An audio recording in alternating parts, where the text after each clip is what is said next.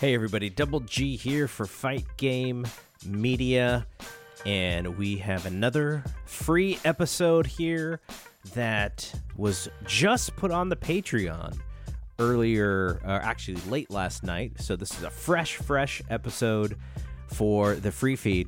But uh, this announcement is, is really about the future of this feed because we have decided that one of our previous Patreon shows, the five star Joshi, show with Scott Edwards, we're putting that now here weekly. So if you're a Joshi fan or if you've always wanted to get into Joshi, Scott's episode is going to be free for you to listen to. He will still be doing stuff for our Patreon. Uh, he'll be doing updates, and uh, he'll he'll still have content live streaming on YouTube as well. So you'll get his show. We're determining a date. Right now, it's probably going to be Friday mornings, uh, but it, that could change, and, and he may do more than one show a week. It's it's really about uh, you know what what he wants to do with this show. And so he's going to put the audio, we'll put that here on the free feed. The video, the full video of his shows will still go up on the Patreon in our $10 tier. So if you're a video fan and you and you just enjoy watching the the video shows, that will be on Patreon. Uh, and he will he's gonna he's thinking about doing some bonus shows on the Patreon that are to be exclusive to the Patreon. Little little mini episodes on just quick analysis on, on breaking news.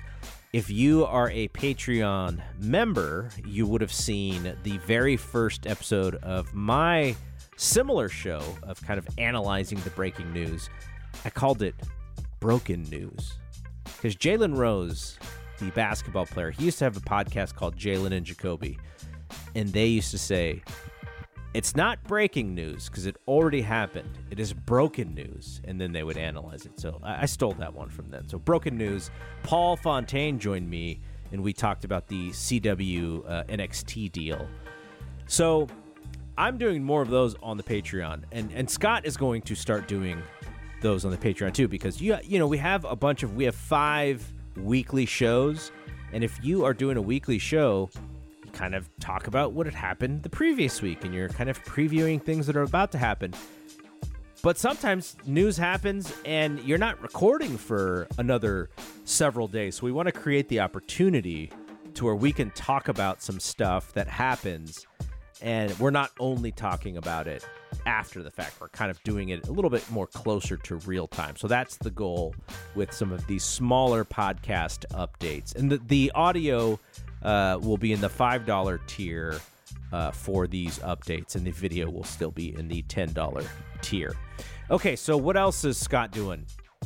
Scott is uh, going to be, like I said, live streaming on YouTube once a month. Around that, don't you know? Don't hold us accountable for it. It might be more than once a month. It might be every other month. We're, we're still figuring it out. It's going to be based on events, more probably based on uh, events and and when the big event happens when he wants to go and press the flesh and do and do the live stream. So you're still going to get Scott on the Patreon, but we are moving his weekly podcast into this free feed. So even Patreon subscribers, if if you're not going to miss the show because it'll be available to you as it is available to everyone else. Okay, so the future of this free feed is going to be right now. We're we're always evolving. We're always changing. We're we're doing stuff on Patreon. We have this free feed. We do want to take advantage of it. We're going to have Scott show and then one other show of our other sh- uh, of, of the shows on the Patreon. May not be every week, maybe every two weeks. We'll, we'll sort of figure out the rhythm, but you'll always hear a freebie of one of our shows that on the Patreon so that you know, hey, you know, I kind of like this. I, I do want to subscribe. It's still the the audio only part of the Patreon is still only five bucks a month. Uh, if you want to support folks and in, in a sense support Scott as well, because Scott gets paid based off of the, the Patreon. The the free feed is more so just for his exposure. Um, but he, he will he will make uh, a few more bucks for, for more folks who subscribe to the Patreon. So make sure you subscribe to the YouTube channel. At, just search for at Fight Game Media. this free feed. Thank you for subscribing to this free feed. If you are not subscribed, click that subscribe button. Write us a review on Apple Podcasts uh, or follow us on Spotify, whatever your your uh, podcast provider service app is. And uh, and yeah, the, I'll have one other announcement that I think I'm going to save. Uh, I'm going to save it for to, for uh, later tonight. John LaRock and I are doing the Fight Game podcast, but I will also repeat it because Fight Game podcast is also on a subscription feed. I will repeat it in a future episode uh, on the free feed.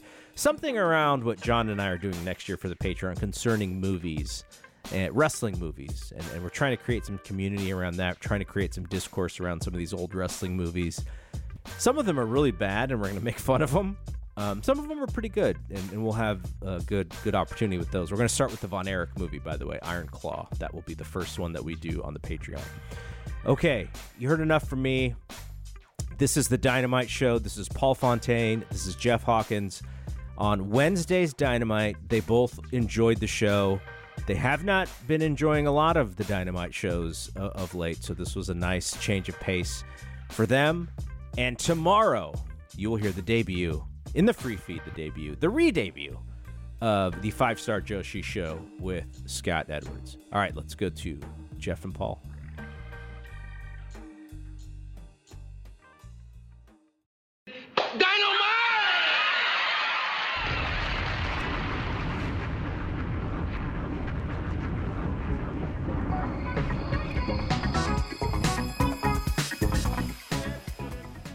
Hey, hey, everybody, it's a Dynamite Show. Paul Fontaine alongside Jeff Hawkins, aka the Beauty Pair.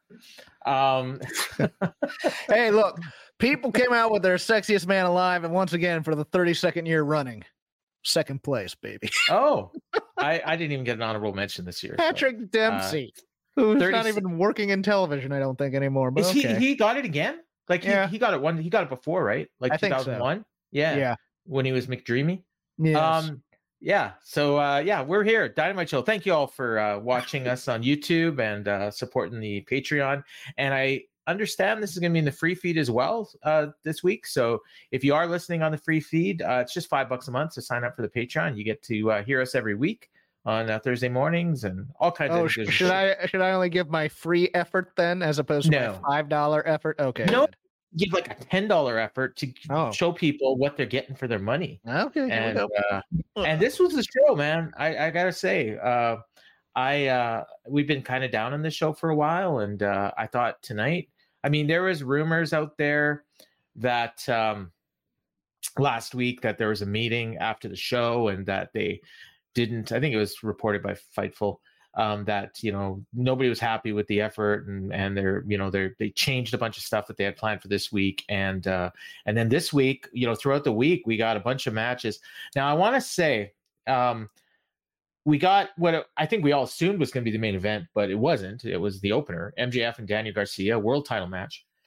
That you know, if if you only watched Dynamite last week, Yes. You saw Daniel Garcia. I'm assuming I don't have my notes in front of me, but he was probably in a skit arguing with Matt Menard and wanting to do his dance. And you have not seen him win a match on Dynamite, I don't think in 2023. He had one win on Rampage because I was there. I saw it in um, in Winnipeg um, over Brody King, and that he wasn't even supposed to win that match, but it, it was there was an injury and he was a replacement, and yeah, so that's the last time he won. And uh, here he's getting a world title match. Now, to be fair, on Raw, they did the same thing. they had Sami yes. Zayn get a world title match, and he hasn't had a win over anyone but JD McDonagh since March. So, you know, you can say what you want about that. But they booked this match. They set it up on Rampage. They had a really good promo package, I thought, that that aired on on Collision and Rampage, or there might have been different ones, but they were similar in tone. And essentially, MJF is now a fighting babyface champion that's taken on all comers, and uh, and we'll get into his promo in a minute. But um, and and Garcia, you know, is trying to prove that he's a pro wrestler, even though he spent the whole match trying to dance. Uh, I and I guess Menard and Parker aren't having issues anymore either because they just kind of not with each other, but well, they still they, they, did on Rampage, as I recall. Yes, yeah, they did because uh, Garcia or uh, Parker is hitting on Ruby, Mhm. and I guess Menard's jealous or something. I don't know. I don't know. His nipples aren't hard, and when he's watching them flirt, so he uh, he gets in between them. Um, I think Matt Menard's whole reason for existence right now is just to try to break Renee in the interviews. Um, that you know, I, I can't really see any other purpose for him, but um, it uh, yeah. So we had that, and we had you know a bunch of matches on Rampage and Collision that were you know okay, good maybe even, but nobody watched them. Uh, they didn't feel important at all. Um, I heard somebody say there's connective tissue between the shows. I don't really know what that means, but I You don't know what that means? well, no, I know like I know what it means, but I don't really know what it means in the big picture. Is what I'm saying. Like I don't. It doesn't matter. Like even though they Yes. think it matters and they're doing the right thing, nobody's watching it, so it doesn't matter. Yes. That- what what will happen is wrestling fans will give them uh, credit for continuity Yeah. When only three hundred thousand people are watching either show, and it's like okay, great, but it's not doing its job. It's not Well, bringing in audience. And it doesn't matter if you do the carryover stories in there. What what those two shows need is it need they need different hooks for people to watch again so that they can build something over there so that people will then get interested in those two shows will get hot. Because as you sit here talking about that i'm trying desperately to remember collision and i don't think i watched rampage. So uh, it's one of those things FTR and uh, yes I, I recall that. Yeah, LFI against Big Bill and but but but what i'm saying is you know when it was punk's playground it yes. felt different. It felt like a completely different show rather than just two more hours of stuff Well, I will say, I mean, you know, you do get you get Miro, you get Ricky Starks, you get different FTR. people on there Yeah, yeah. So, and yeah, and this is, uh, you know, Dennis has a good point. Rampage is an easy hour of watching. I mean, that's it. It's an easy hour. That's its that's its plus. It's an easy show to watch. Uh, you forget about it as soon as it's over. If you miss it, you didn't miss anything. But if you decide to watch it, you're going to enjoy it probably. So you know, and and there were some real good matches on Rampage. I think there. I think Penta and uh, uh was that the one with the four way uh luchador match? I think Penta and Vikingo and Komander and i didn't watch else, or maybe it was a three way. Yeah, there was that. There was um oh, there was a women's match that was actually really good. Emmy and uh Willow. That was really I, good. I thought that was collision but maybe i did Oh, maybe no, no, you're right. You're right. It was Collision. It was because i saw the emmy no, match Skye, Skye Blue. Skye Blue had a match on there, and it was actually good. Um, because I made the comment, I actually thought the Skye Blue match on Rampage was better than the Sami Zayn match on Crown Jewel, which I would have never thought that in a million years, but that was my opinion. So, um, i'll let yeah, you have it but Yeah, I I, think I you're mean, it was good. I well, watch it and tell me if I'm wrong. Okay, cool You didn't see it. Um, but no, like so we had these shows. I did see the nobody- Sami Zayn JD McDonagh match though, and that wasn't bad. It wasn't bad. No, it, it wasn't. It was you know it's fine match, and the and the women's match was a good match. So I that's, I wasn't a Sam on Sami. It was I was more putting over the women. Like it was a good match. Like I was I was shocked actually. Uh, who was it? God, oh, it's Marina Shafir, Skye Blue and Marina Shafir. They had a real good match.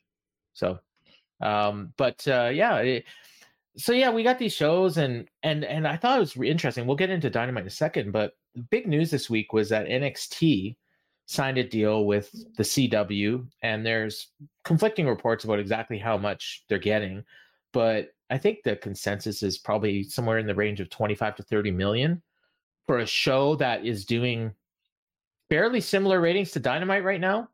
Uh, you know, probably doubling Collision and Rampage. So the idea that AW is going to get 200 million dollars a year, um, I mean that seems farcical right now. Um, I did some Oh, math. Did- oh wait, we what? The billion dollar deal's not coming. Two hundred million I don't think for so. five years each. so. Yeah. Um, I saw I did a show with Garrett uh, on uh, yesterday actually, and um, we called it Broken News, and we talked about this. And I did some math on the show, and I came up with, I think like if you're using the NXT money as a base, they're looking at probably somewhere in the range of sixty to seventy million dollars a year for their three shows, and Together or each? all together.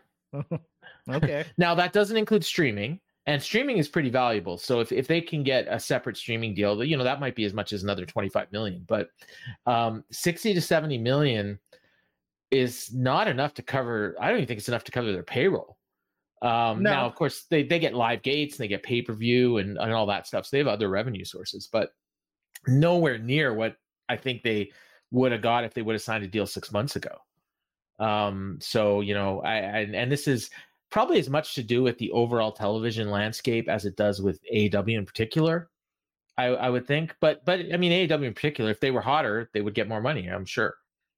Yeah, and um, I, I tend to think. Look, I'm, I, I, I hesitate to actually bring this in, but uh, when, when Fox was asked about renewing SmackDown, uh, the Murdoch kid who did it basically turned and said, "The audience doesn't bring in good advertisers, Yeah. and they don't spend money."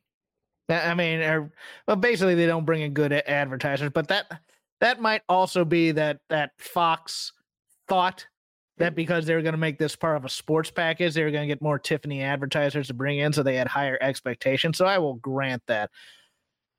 Look, I, I it's it's one of those things where I think people in our industry bubble love to talk about rights deals and how much money these things are going to make and live sports because they want wrestling to be very very successful because they work in it but Yeah. not because of that but they also care about the business and they think you know yeah you know wrestling could be a hot product wr- wrestling is the one product that is judged on potential more than anything else versus the actual on-screen product it, it, it's amazing especially when you're talking about the sports landscape because everybody knows what they're getting when they're getting hockey or basketball or uh you know well maybe not hockey so much but uh basketball football baseball the big three. Hockey the hockey they've actually done a like tnt has actually tried to do a really good job of turning that into almost the uh nba style show in terms of their pregame show and making it enjoyable to watch and things like that. Wrestling's a crapshoot. Because you're either gonna get you know you, you could get the attitude era you could get the indie area era someone's gonna say something stupid some angle's gonna happen that's gonna piss people off you know it, it it's it's it, it it's a hard i mean it's a hard business to to to, to sell ads for because also tv stations don't like their audience. I don't know what it is but it's like it's like one of those things where it's like fox thought they were to get BMW and Mercedes Benz to sponsor wrestling when really the audience just wants Mountain Dew, Snickers, and Doritos. So, and you know what? There's And- nothing. There's nothing wrong if you know that that's what your product is. And and Is it- what's the uh what's the stuff they sell in NXT? Is it isn't it like um uh because I don't I don't get it up here, but I heard I saw it's like um penis enhancers or something or uh You you'll get the occasional like local ad or whatever. Like like Raw still has ads for on on direct see Alex? Bug-A-Salt, which Oh. is a gun where you shoot salt at flies. Oh to get 'em no, I know what it was. It was Metamucil. Was a Oh, big Metamucil? advertiser on on NXT. Because Did they the get was so Metamucil for NXT? Because that actually think so. fits the demo Yes, at yes. least. I mean, I'll Yeah. take that. Sure. Yeah. Yeah. So yeah, it was it. I it was interesting. So you know, I it's like mean, what- every wrestling podcast had had either Hims or BlueChew or whatever. I mean, I i- in my life on Shake Them Ropes, I've gone through all. Th- I, I had Roman, I had Four Hims, and I had BlueChew, all as sponsors. Nothing but dick pills for our audience. So you know, uh we i just hear uh when when i listen on our free feed um i usually just hear stuff for like sports pods. So i don't know i think it's just tailored to what you're probably google searching. Yeah. um uh and no i know you're talking about ad reads. Um all right let's get into this show. Um as I mentioned, uh, you know, we we kicked off with the uh, with the world title match, but first we had we had another cold open, and, and we've done this a few weeks in a row, and it was Tony Schiavone, and he brings in MJF. So we started and ended the show with MJF, and uh, you know, I last week did a pretty good number, so I think they realized that um, you know keeping MJF all over the show is a good idea because he's one of the only TV draws they have. So he shows up and uh, immediately takes a call from Adam Cole, and he says, "Throw it up on the video screen." So he can just cast from his phone. And uh, Cole's on the screen. His beard is even longer than it was last week. It's almost as gray as mine. Oh yeah, it's Uh, very gray. That's the thing I noticed. yeah, I'm just like, oh yeah. man. And I mean, he's looking like you know every bit of like 45, even though I think he's like 34. Um, What but, is uh, it with thirty somethings in the gray? I don't I, know. I it's one of those things where it's like like when I was a kid, it's like you didn't get gray until you were around 50. And now I'm like, and now I hit my mid 40s. And or when I hit my mid 40s, I started looking at all the 30 somethings start having a lot of gray in their beard. I'm like, I know life is tough, but man, I never embrace it. yeah yeah i uh yeah i'm uh i i don't know like and i've never seen gray in his in his but you know the beards usually get gray before the rest you saw foley on nxt he's got the full gray beard and, and Oh, his brown hair It's almost Santa season for Foley. Yeah. So yeah. true i know i almost got him on the grandpa des show one year but he had shaved his beard and he said i would have done it otherwise uh we were gonna i was gonna get him on and introduce No, him me. santa. Yeah. yeah. I wasn't even I wasn't even gonna like say it was Mick Foley. I was just gonna call him Santa the whole the whole episode. But anyways, um, so MJF is there and uh he asks Cole tells him you better take up Joe's offer because I don't want you to lose those tag team titles at full gear. And uh and then he says, and you know, you're wrestling too much. You've you you know, you got Danny Garcia tonight, and then of course that cues Danny Garcia to show up and and MJF asks him, "Um, are we gonna get the sports entertainer or are we gonna get the professional wrestler? And Garcia says, You're getting the wrestler.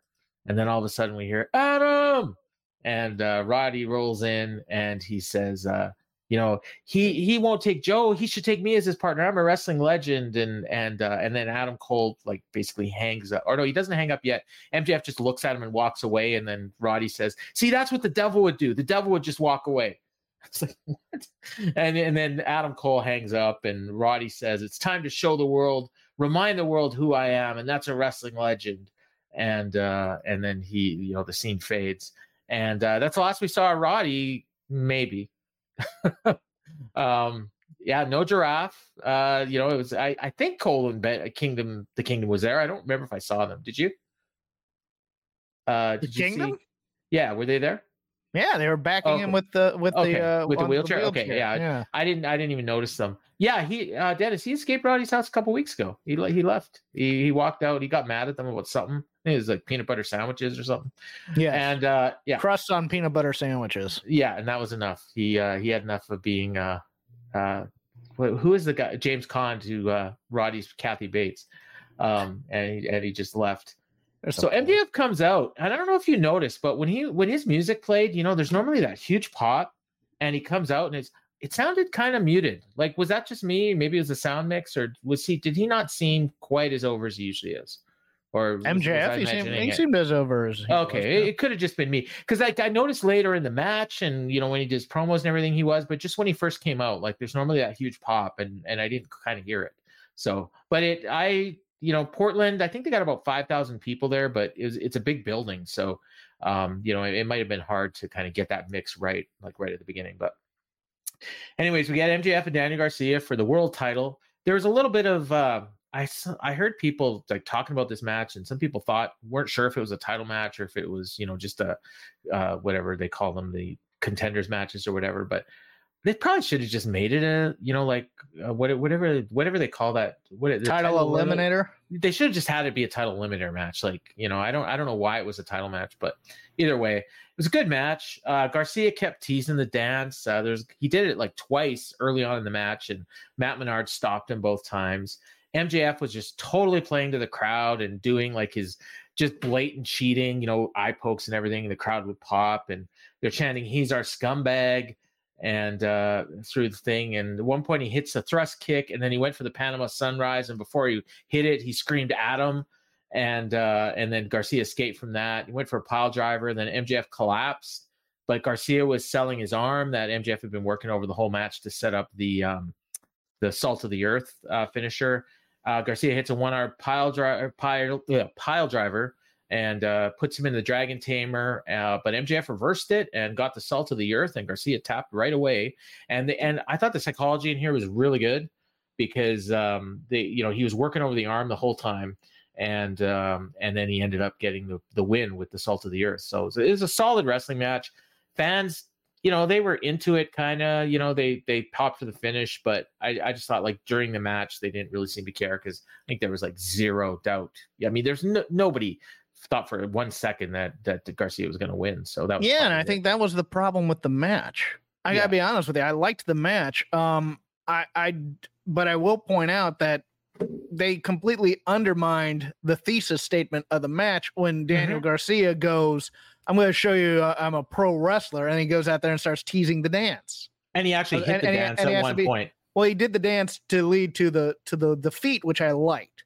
Yeah. there, there are a couple things I really liked in this. I liked when he got the when when towards the end when Garcia got the uh, got a two count, and uh and MJF kicked out, and he went right into a different and you know he just he just like okay fine I'm gonna keep going I'm gonna stay on him as opposed to doing the as I like to call it the NXT level four O face. Oh my god, he kicked out of my move. Yeah. You know that thing. Yeah.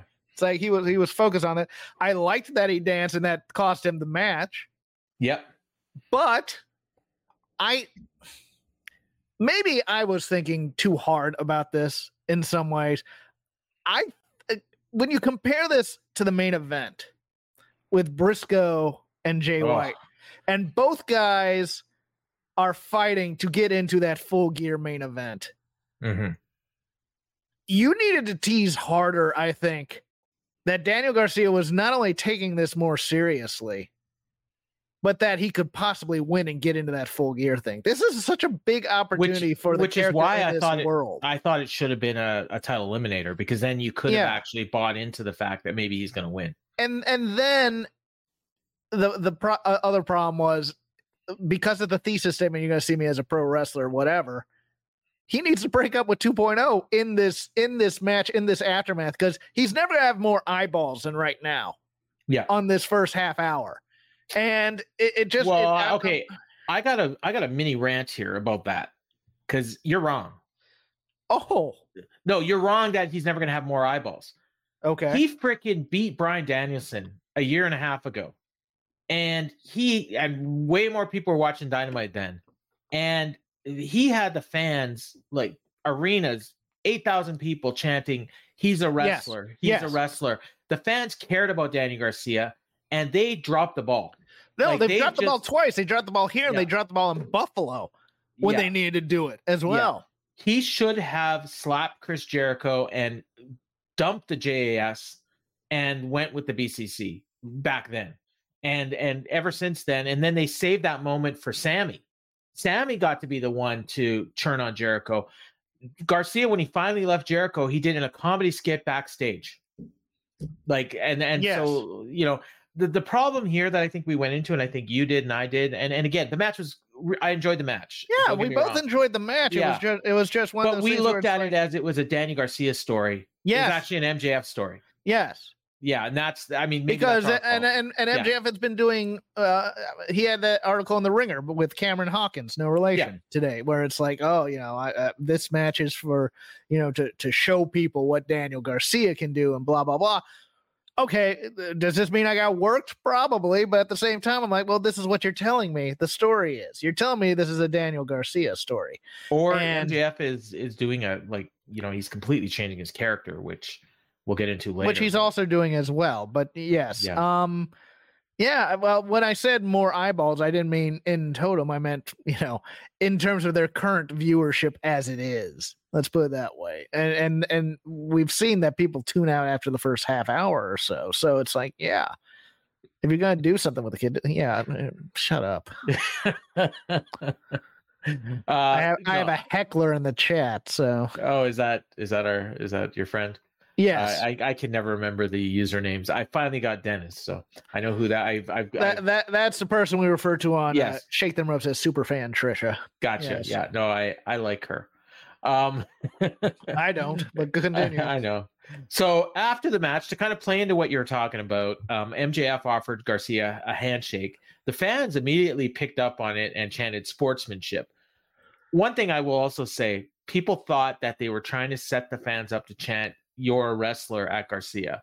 Mhm. It never happened Nope. because these are different fans and they want him. They would have been more likely to chant "Let him dance" than they would have been to chant he's a wrestler. But uh, side, I thought there was a dueling chant earlier, but maybe I'm misremembering of the he's. Uh, no, they were chanting dance. he's our scumbag. Oh, he's our scumbag. You're yeah, correct. yeah. You're correct. Because that. I, was Okay. listening to that too. I was because it kind of sounded you're a wrestler. He's a scumbag. You know, he's our scumbag. Um, Garcia was about to shake the hand, and then Parker Menard stopped him from doing it. And then MJF says, "You got to keep following them." And the crowd starts chanting, "Danny, Danny." Garcia goes for the handshake again, and 2.0 pulled him away, and he left with them, and he just walked away. And then MJF into the camera, you know, talking about how it's all about the future, and that's the future, and, and I'm the future, and whatever he was talking about. So it's similar to that interview you were talking about. Yeah. Um, you know, just and there was a thing that was making the rounds on social media, uh, like a so it was explained to me um, uh, by Anthony. I think he listens to the show. Um, they do like a pose, and it was all the young stars of AEW, and it was in the same kind of thing that they used to do on record magazines. Yeah, they would that. show the yeah. I, I didn't understand it until he explained it to me, and it kind of made sense. I mean, it was totally not out of like not in character at all. But you know, you saw it was interesting the people they chose to put on there though. You had Nick Wayne, you had uh, Garcia and MJF squaring off, but you had Komander in there. Um, You had Vikingo. You had um, Yeah. one of the parts of Private Party, I believe. I think you had Yeah, ready in there. uh, uh, no, no, it, I think it was Darius Martin or Dante. oh, you're right. of You're right. you're Yeah. right. God, I hope they didn't have Brothers A in there. Um, yeah, and No and women in that photo, I don't think. MJF being the one to claim sportsmanship is important because it doesn't even fit his babyface character. See, I think we're think oh Yuta was in there as well. I think we're starting to think about well, maybe we might be getting a millionaires club. That was the vibe I got from that, but I wasn't sure. Um, we um, but this I think might all be playing into either MJF is doing a complete and total character change, or he's working us and he's the devil. Like I've finally came to that conclusion at the end of this show, which we'll get to. But um, spoiler alert. Uh, but I, I don't see, you know, I don't see anything in between, you know, and I don't think he's the devil. So I, I mean, Why, why not? See, I could also see them do this where he thinks he's the devil, but he's not the devil. Oh, so there's someone else setting all this up, even though. Well, no, thinks that that that that might have been him in the beginning, and then it's like, Oh, and now someone took over. Else. Yeah, that could be that could be yeah um because i mean you know my my working theory is still you know live. Um i don't see any anything that's disproven my working theory so which we'll get is to that later. let's let's repeat it for the listeners. that's britt baker. Yeah, yeah that's what i think so um and but but i mean we yeah because we we saw the devil again tonight wh- which we'll get to when we get to the end of the show. Keep keep teasing teasing. Stick around to the end. You'll you'll hear us talk about it so uh we got an awesome video package for mark briscoe and jay white and it was basically just a mark briscoe promo. They showed footage of, from them meeting in the past. Jay white had no facial hair and and uh, mark briscoe even brought that up. And uh, he had just an awful haircut. And he says, "You're grown up now uh, after sucking the teat of the professional wrestling industry and the big, big Sussex chicken in the big city, and I'm gonna whoop that ass." And I did not do that anything close to justice. no, but Um, Mark Briscoe stole the weekend in terms of the shows Oh. on AEW. Every time he's on camera, he kills it. on Man. Rampage, he was incredible. Yes, On Collision, he was unbelievable. yes, Like I missed him so much. yes. Yeah. I used to miss his brother too, but yeah, no, Yeah, he well, he yeah. was no, but I mean, but it's like his his delivery even throws off like the one he did with Lexi Oh my god. killed me Yeah. because you could just see she's gonna corpse, and it's just got me laughing. And uh, Lexy, I cannot devote, and if- you know whatever he said right there. It's just just he, he's so perfect for professional wrestling. and He's such a joy to watch. So interesting. Uh, Ziggler, Ali, etc. And this could that could lead to this. So, um, Millionaires Club and uh, New Blood for uh, people on on audio is what we're thinking. I'm thinking maybe, but no, I'm still going with my theory. But this was awesome. Uh, Mhm. Briscoe was awesome. oh yeah, no, this was Um, great. This is what he pro looks wrestling so- should be. He looks so much like his dad. To like now that he's like shaved, he's got the buzz cut and the and the beard buzz cut too. Like he just looks so much like Papa Briscoe. I was, Like I was trying to think. You've seen Jay White's dad? Um, oh no no no no Papa Briscoe. Yeah no no yes. yeah um And uh, so we get Darby and Sting against the Outrunners. Oh my god! Uh, Excalibur shouted out Jim Valley, former. Uh, he guest on the show one time. You can go back and look at it in the archives. Um, uh, that was awesome because he's he he lives in Portland, and, And then they row. buried Jim Valley. It was They great. buried, yeah, they buried him, and I'm sure Jim will love it when he hears it. Um, and uh, this match, I was, I, I was just expecting like you know two moves and the match would be over. We actually got like a little three minute match with the Outrunners taking ninety percent of it, working over Darby, which was awesome. Sting wanders in, does his moves, and you know they end up he ends up putting the Scorpion Deathlock on Truth Magnum, but like they did the pose like when they thought they had knocked they thought they had knocked Darby out. Oh man, th- uh, They also guys. they also gave a little connective tissue with um is it I think it was Turbo Floyd giving the Jake symbol when he had him in the position for the almost a DDT but said put him up in a suplex. I kind of dug that oh too. my god, I uh those two guys. Look, the, I- both the Boom and the Dynamite are big fans of the Outrunners. You people are just gonna have to live with that. I'm okay? gonna try to get them on this show. Uh, I I talk back and forth with uh, Turbo and DMs, and uh, I'm, I'm gonna try. I, I'm just not gonna promise it. If it happens, it happens. But this had to be their like their career highlight. I I'm mean, upset they didn't get an entrance. I gotta be honest. well, you know what? I mean, their entrance is pretty awesome. They have yes, like it a is. speedboat. You've seen it, right? You've seen Yeah. the video. Yeah. Um, you got to watch OVW TV to get their full entrance. Um, they're, they're they're incredible, and you know you get flashbacks of Hogan, you know, and uh, you know like Magnum looks like the uh, the love child of Hogan and Magnum TA. Um, it's like, oh, it's, it was just beautiful. But uh, yeah, he uh, got story. And the funny thing is, is like there's no point to this match at all, um, other than they just kept put pointing out that they it was were Sting's return to perfect Portland. geeks. They were Yes. perfect geeks for the seriousness of Darby and, and Sting, and that's what I liked about Yeah. this. And I, Darby sold for them, like yeah, you know, I mean, oh, and and and and again, I'm going to juxtapose this with something else on this on this card. The Bollywood boys got Jack Squat, and they're a fantastic tag team. If you've seen them in Defy, especially their Defy work, and I I, I was I'll rant a little bit about that. they didn't even advertise it. Like I didn't even know that match was happening. They they advertised. good thing you matches. did because if you got Yeah. any emotional involvement in that, it was gone in 20 seconds. Yeah, but I mean, you know what? Uh, I don't really have a problem with that because the Guns are wrestling for titles on pay per view, and the Bollywood Boys are local enhancement talent. So Are they overexposing Sting? No, they are milking No. Sting. That is what they are doing. They they they basically tonight was was they were they were they here's the new entrance spiel for Sting. yeah, We're going to make him a legend and we're going to make every single appearance by him a big deal type of a thing. So yeah. And the crowd loved it, and he went around and slapped hands with everybody. They cut away right before they got to where I knew Jim was sitting, so I.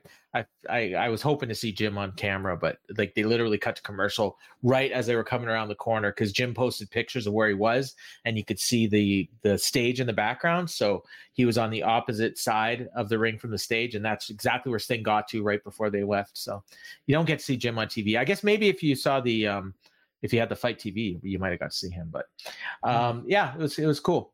And uh no no like I mean they talked about the match, you know, at full gear and and the six man that's coming up, but they didn't really, you know, like there's no setup for it, nothing to further that angle or anything. No edge on the show tonight. Uh no Christian. Um and uh next we got Toni Storm with Hikaru Shida and uh well Tony Schiavone with Hikaru Shida and Toni Storm and Luther. And the screen was in black and white. Tony says, Don't adjust your set. And uh Taz and Excalibur, we're talking about that later. Can you even adjust your set anymore? like I, I good question. I'm, I'm not Yes, exactly sure. brightness and Okay, other things. yeah. Yes. uh, Toni Storm called him Mr. Sh- Chavone, I think is what she said, uh, or Yes. Chavon, Chavon, I think it was. Um, I the way I spelt it, so I would remember it was C H A V O N N E. Um, they Tony Schiavone points out that Hikaru Shida hasn't been pinned or submitted in 2023. She asks Toni Storm, "What happened to you?" And she says, "What happened to me is you." She said, "I was trying to become the first three-time champion. That was supposed to happen at Wembley, and I couldn't make history, so now I became history." And she signs a contract, and she tells Shida, "You might have the title, but you'll never have the spotlight. It belongs to me." And then Shida signed, and she said, "What what will happen is what always happens. I'm going to beat you at full gear." And then Toni's mad at that, and she said, "There's a saying in show business: chin up, tits out, and watch for the shoe." And then she goes to throw the shoe, and Shida slapped it out of her hand. I'm going to be honest with you. I kind of like this. Like, I don't normally like these Toni Storm segments, but I thought this one was pretty good. It was fine. Yeah. Um, I, Actually, I, I'm, That's I- exactly it's one of those. wrote. It's it's one of those weird things where it's kind of like I, I I really want the black and white world to just be in Toni's head versus every time she's on screen with like she Oh. like she actually has to live in reality occasionally. But uh no, I was fine with this. This was good. I, uh, I, my exact words, like the last three letters on on this paragraph, was "This was fine." Yeah, So then you just said that. So yeah. uh, I was overselling it when I There, said. there's I there's really liked it. look, there's nothing negative to say, but uh, No. you know, it's not a Put it this way. positive. When she gets the Saying- belt, it's going to be hell on earth. saying this was fine for a Toni Storm segment is high praise for me. So Right. that, that's yeah. Uh, all right, Swerve Strickland and Penta. Uh, okay. Uh, before I get into the match, I'll just point out some notes here. Uh, Alex uh, Brahantes and Nana were at ringside. Excalibur told us that Rampage is gonna be live this week. I have no idea why. I it doesn't matter. Um, there, there's a- I noticed here, and I guess it was there before, but there was advertising on the ring apron. Um, I guess it's a video game, Fight Like Yes. a Dragon or something. Yeah. yes, So the it was I actually liked it. Like the the coloring, the color scheme was really cool. It was kind of like silver and it was different and it kind of stood out. But they got a lot of advertising. I noticed all the DraftKings stuff and everything. But you know, good for them. They're they get paid, right? Um, this match was the crowd freaking loved this match. yeah Um, and if you like like lucha, um, this was a total lucha underground match. Like that. That's what this was. I mean this this was a match you would have saw in the uh, whatever the hell they called that thing that they used to wrestle in on lucha underground. It's been a while since I watched the it. Temple. The temple, yes, uh, with the Dar- Dario Cueto. Uh, you know, Yes. uh, I've been yeah. to the temple. It was nice. Oh, have you?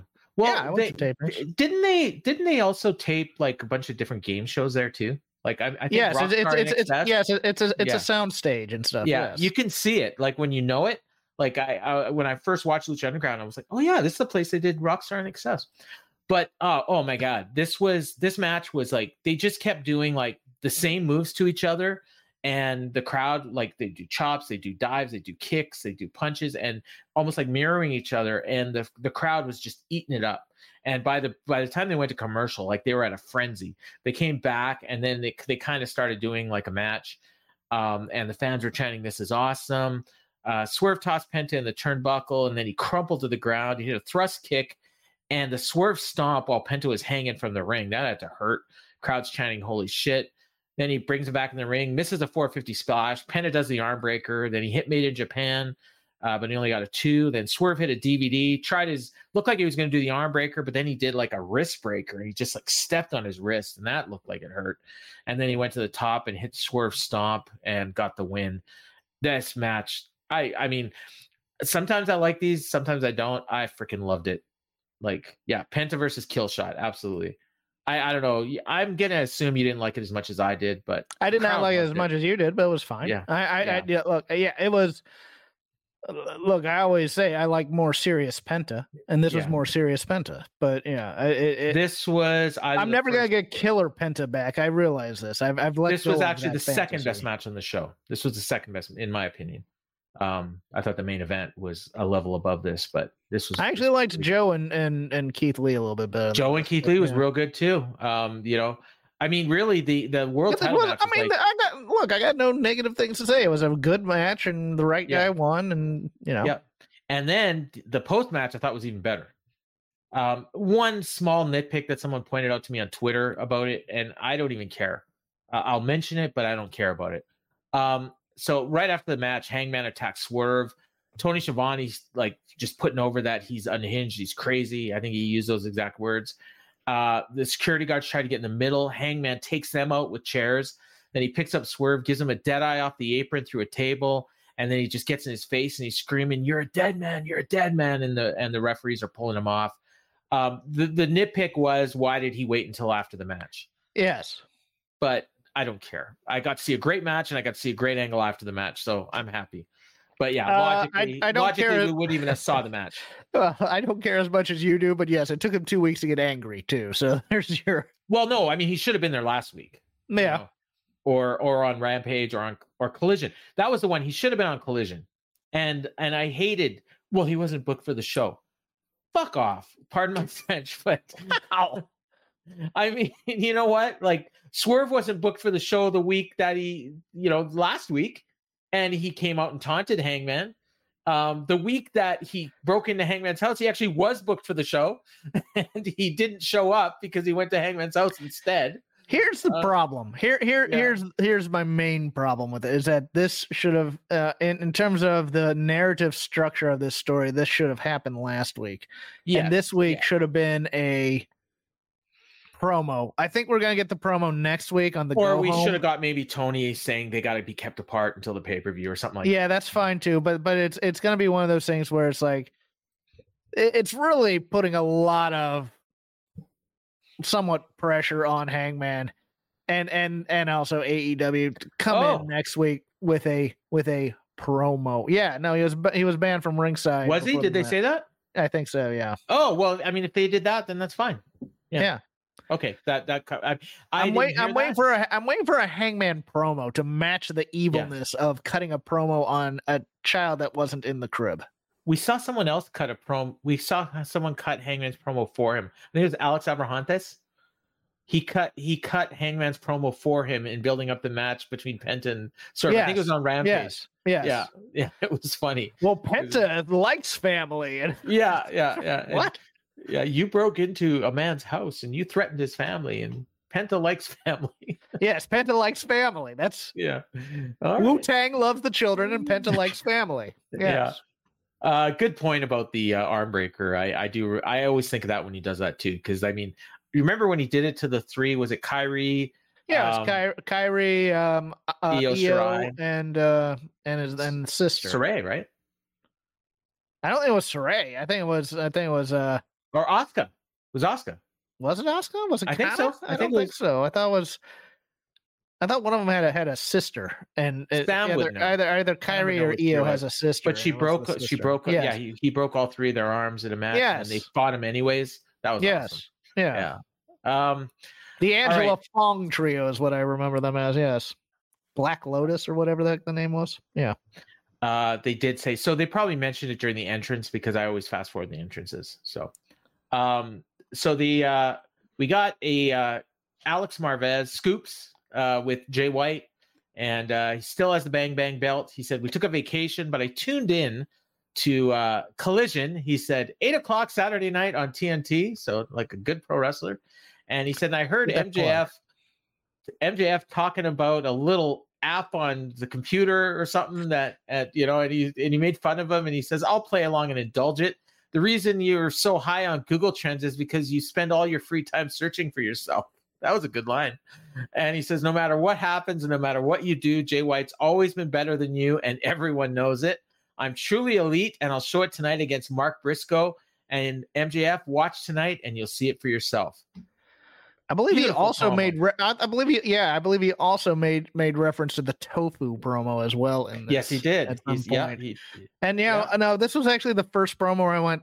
There you go. There's a money Jay White promo, addressing all the little jokes and crap like that that MJF say, and just and just basically coming back with scorn and hate. I liked it. I all liked the this shit promo. I've talked about Jay White over the last year and a half. Thank you, Mayu Iwatani. That's Yeah. uh, I couldn't think of that Yeah. either. All right. Um, yeah, Mayu Iwatani. I think I saw her a couple times last year. Um, yeah, this was uh this was good. And uh I'm I, I'm kind of wanting Jay to win, even though I know he's not going to. Um, which I would have never believed I would say that because I famously canceled my New Japan World subscription when when he won the world title there. Yes, And I- as you know, Paul I re- Fontaine is a hater of Jay White. And I paid for it the second he lost the title. I signed up again, and I've still got it to this day. And uh, yeah, and I I hate SANADA, but well, I don't hate SANADA. I'm just bored to tears by him. But Would you rather Jay have SANADA or Evil as your champion? Uh, God, that's a good Thank question. you. Thank you, Your Honor. Yeah. Let's just move on. Yeah, uh, I I- I would actually rather have Jay White than either one of them at this point. Yes. Um, Renee uh, sat down with Jericho and Omega, or not sat down, but stand up, and uh, they start talking, and the Bucks immediately interrupt. And this was a lot better than last week, I thought. Um, he's uh, Matt says there's no room in our locker, so we had to change in a closet. I'm not even sure why they had to change because they weren't booked for the show. Um, he made fun of their their Golden Jets names, and he said, you know, another cool name was the Elite, the guys who started this place, and uh, and then Jericho didn't have your back when Powerhouse Hobbs was beating on you last week. And Jericho said it wasn't just you three; it was the four of us, and they all conveniently forget about Cody Rhodes. And Matt says, no, it was us that created it, and you just waltzed in and cashed another big check. And Jericho says, remember who you're talking to. Two of the greatest in pro wrestling history. Jericho and Omega can beat you. And Nick says, oh, yeah? He says, well, how about we have a match at, at full gear? And Jericho says, yeah, sure, but let's put a little more steam on it. When we beat you, we get that guaranteed title shot that you guys have. And uh, and then um, Matt says, well, let's up the ante. He says, We'll beat you right in the middle, and the Golden Jets will have to break up, and then we'll start doing the elite again. Kenny acknowledges, you know what? If you're talking best tag team of all time, that's you. No question. But we can beat you. He says, I've done it before. We can do it. And if you really want to face us, we'll do it. And maybe after we beat you, you'll clean up your act and start acting like real adults instead of bitchy, whiny children. And then Jericho told them, "We're going to take your take your asses to the woodshed and beat your spoiled little asses." And by the way, I have my own dressing room. And he smiles and walks away. Um, this was good. Like I, I, you know, much better than last week. I thought the acting was fine. I don't know. I don't know. That last line by Jericho was like completely unnecessary. But other than that, it's a fine. it's a punk tweak, isn't it? Oh, is it? Probably, yeah. Um, I think I don't know. I I watched this and I thought Jericho's playing this totally wrong. Jericho's a, little, a jerk in this. View. Yes, yes. I mean, they're all jerks. And he shouldn't be. Well, yeah. no, well, no. Kenny's also a jerk because Kenny's sitting there and he's not stopping it. True, really. True, yeah. He's just kind of sitting there taking that, and then it's like, and then he goes, "I don't want to fight you." When he should have just said, "Hey, Chris, don't. They're my friends." There's a so theory. everybody's kind of a jerk in this there's a theory out there that the the four guys that are you know in the devil's outfits or whatever they are um uh, is the elite yeah i've heard of that you know? i yeah. don't buy it but thanks yeah no i mean it, you know it, it would you know there's a lot of things that would make sense if if they were there and i'm not exactly sure where they're going here but yeah someone says uh, dennis says are the bucks going heel? I kind of think maybe they already have. Yeah um uh but it's uh but, but to me the standout here was that it's like man Jer- this is jericho as a baby face doing all this and i'm just like uh, okay. You know it, it's like lighten up a little bit so that we can actually cheer for you. And, and it was uh it's interesting it's just like one of those things where it's like I'm, I'm i'm playing all four roles at the same time kind of while i'm while i'm watching this and i'm like I'm Kenny, I'm stepping in there because I think Chris is going too hard on my friends. Yeah. Chris is just, you know, I'm the greatest thing ever type of it's like you have not changed from from head of the JAS. You're just no. you're just team with a different person right now. You're an egomaniac. The, yeah. And the Bucks are just whiny babies. exactly. The Bucks yeah the Buck should be saying, you know, the, I think the Buck should have more pride as opposed to being more passive aggressive. I think it's one of those things where it's like we have the resume, we're good, and instead they're kind of playing the same kind of cocksure young guys they were 10 years ago type of thing as opposed to like aged veterans who have like confidence in themselves so so this this kind look i don't i didn't mind this and i i will take your praises to heart that yeah this uh, uh, compared to last week this is brilliant yeah. But the, um, I, I, I, watched this I kind of went, okay, Chris is going too hard on being heelish to the point where I think Chris might join the Callis Society eventually in that match. Well, I think I think maybe it's going to be the Bucks, but um, yeah, we'll we'll uh, we'll find out. It is interesting that they've got they've they booked a street fight for next Wednesday, and then Full Gear, which is three days later, is when this tag match is going to be. So that could play into the Bucks joining the Callis family um, if if that's what's going to happen. Because, Could also play into the end of that match too. Yep, yep. And uh, I that match, I'm sure Dave, the starting scale is going to be five stars. Um, you know, Dave's already given it five stars. Yeah, you're yeah, correct on that. Yeah, at least. I mean, yes. it, it, minimum five. All right.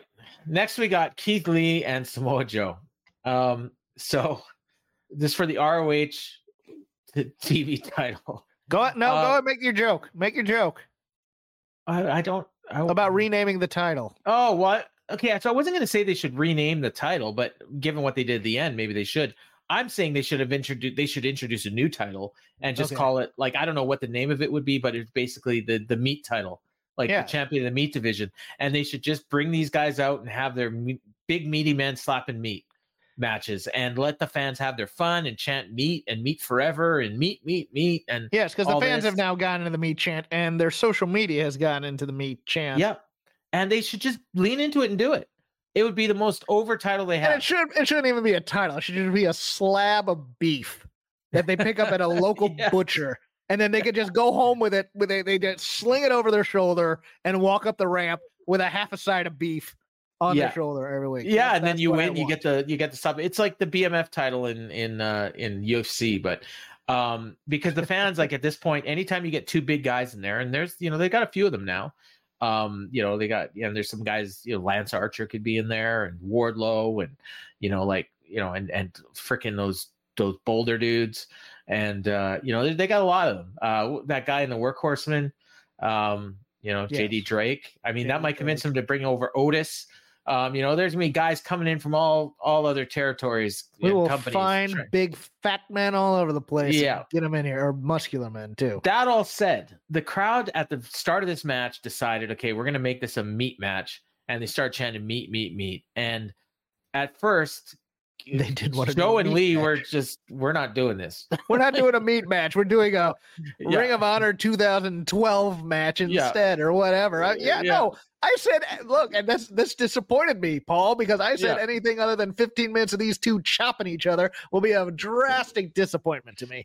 And it uh, and instead we decided that we need Keith to do, we need athleticism out of Joe and Yeah. Keith, and I did not want that. I wanted the meat as well. but they they had a good match um you know Yeah. and and they did they did a few of the things like they would do the the things where they would strike and the fans would be chanting meat meat meat joe it was more when joe was on offense that he was just and he'd look at them while they were chanting and like i think he might have even done those moves if they didn't chant like it was joe was There's like, almost contempt for your audience too. yeah Joe i'm not looking at him. having this Yeah. um and uh lee was selling and at first the selling wasn't great but it, it got better as they you know they started to sell the exhaustion both of them because they're hitting these like power moves and then struggling to get up and i thought it look it was real realistic in a way um so the, the end joe hit the manhattan drop and a high boot and a senton but lee anticipated and hit a german suplex um and uh then but then he kind of collapsed and then he he oh no he hit a, a power bomb after that and then he kind of fell over then he rolls over and and pins joe but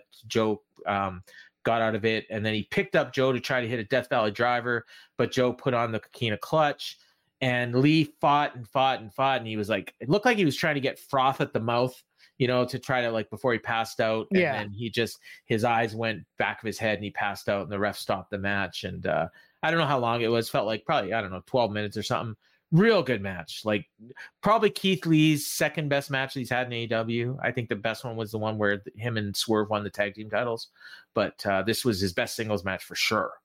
I won't um, disagree. Yeah, I I thought this was great, and someone made the point like, yeah, with the not dyed hair is like good move for Oh, him. great. Keith Lee is terrible. Yeah, I mean he looks fifty.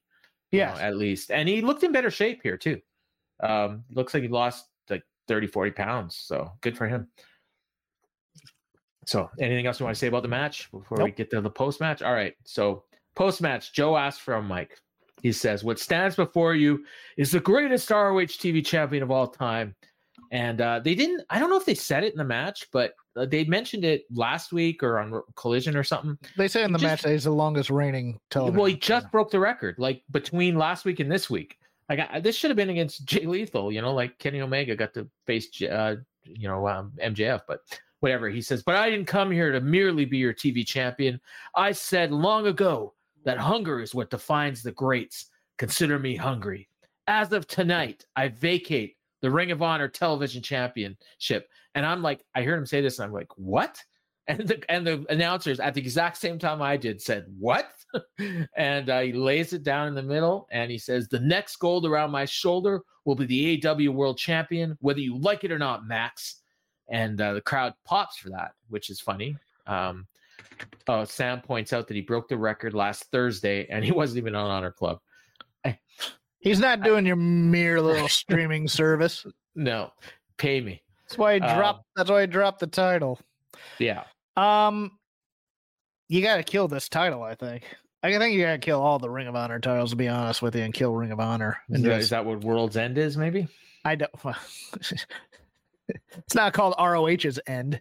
Um, Final battle. final battle should be the final battle. But yeah, no, I, it's one of those weird things where it's like, I I think you have him keep the title while he's chasing the world title. I do because I think now vacating it makes that title worthless.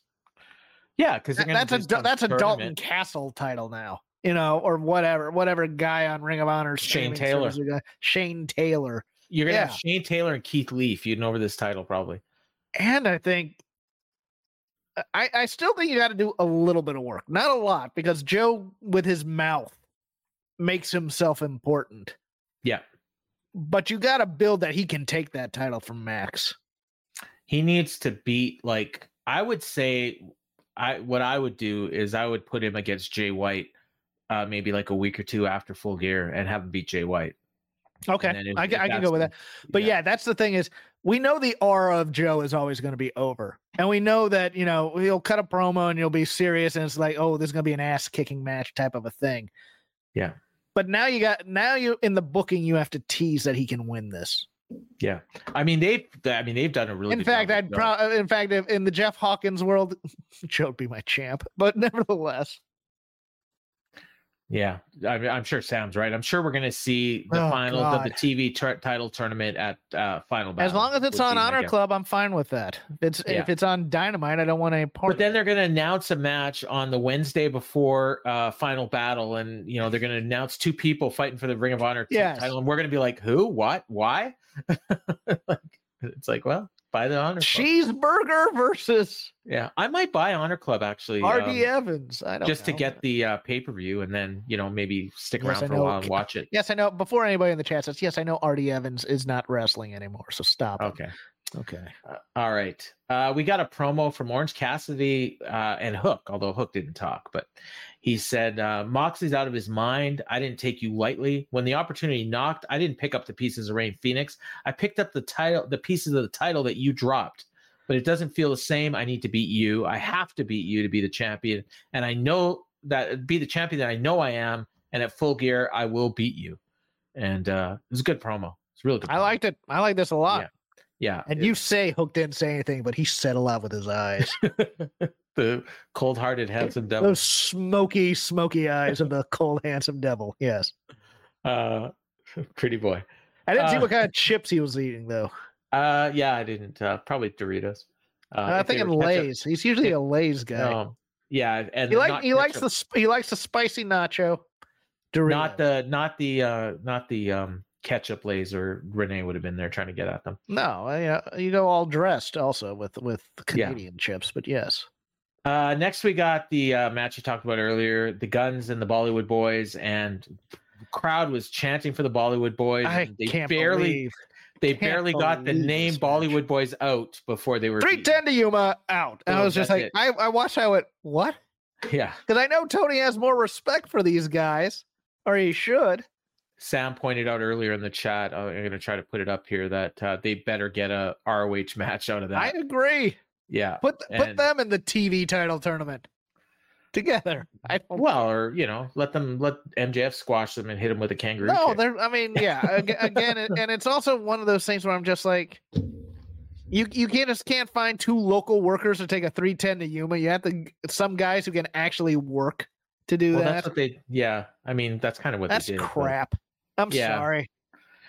I mean, you know what? Like, they're this is this is why boy should have vetoed that. Hell no. this is why I don't want. Um, this is why I don't want the Grizzled Young Vets in AEW. Um, you know, because I'm afraid that they're going to be doing stuff like this rather than you know kicking ass and winning titles. But uh, I guess we'll see what happens with them.